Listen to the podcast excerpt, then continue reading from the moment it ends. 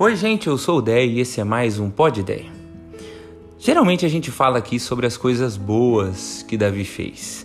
A gente admira ele pela coragem, pelo caráter, pelo fato de estar sempre buscando a Deus, pelas atitudes corretas que ele toma mesmo ameaçado.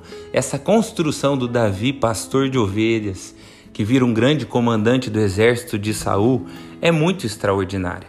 Acontece que depois que Davi vira rei, aí alguns erros aparecem.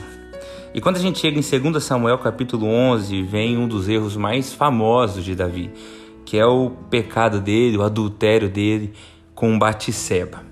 Mas o que, que é interessante? E eu queria primeiro trazer isso. Primeira de tudo é que a gente começa a conhecer Davi melhor.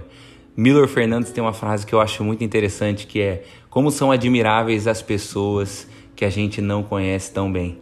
Porque de longe as pessoas são maravilhosas, de perto que a gente descobre os defeitos e que elas são de carne e osso, entende? Não é que você casou enganado numa propaganda enganosa, é que você conheceu o ser humano mais de perto.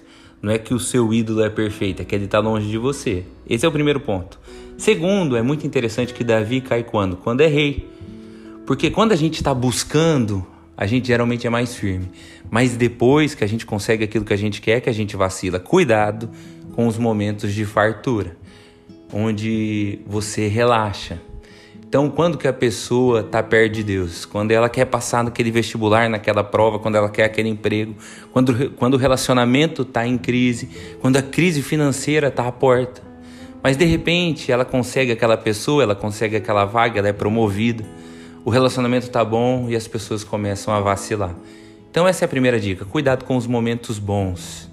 Mas em segundo lugar, esse erro de Davi, que eu pretendo explicar mais em alguns próximos podideios, eu só quero ler um versículo, que é assim: Numa época em que os reis costumavam ir à guerra, numa época em que os reis costumavam ir à guerra, Davi enviou Joabe e as tropas israelitas para lutarem contra os amonitas. Ou seja, na época em que os reis iam para a guerra, Davi ficou. É assim que começa o erro dele. Não é com algo que ele faz, é com algo que ele não faz. É não estando onde ele deveria e não fazendo o que era a função dele, que era liderar o exército, porque nessa época os reis iam juntos, mas ele ficou. Onde começam os nossos erros? Com a gente não fazendo aquilo que a gente devia, não alimentando o nosso relacionamento, como a gente deveria, não buscando a Deus como prioridade todos os dias, como a gente deveria, não alimentando bons pensamentos a respeito de pessoas que estão próximas de nós, lá no nosso trabalho, por exemplo. Então hoje eu queria te desafiar a pensar um pouco sobre isso, onde você deveria estar investindo e não está. E o que você deixou de fazer que era um hábito saudável na sua vida que Deus usava para encher o seu coração de gratidão e dele mesmo. Esse é o Pod Ideia de hoje, bem simples, para que a gente reflita sobre o começo dos nossos erros. Que Deus te abençoe. Tchau, tchau.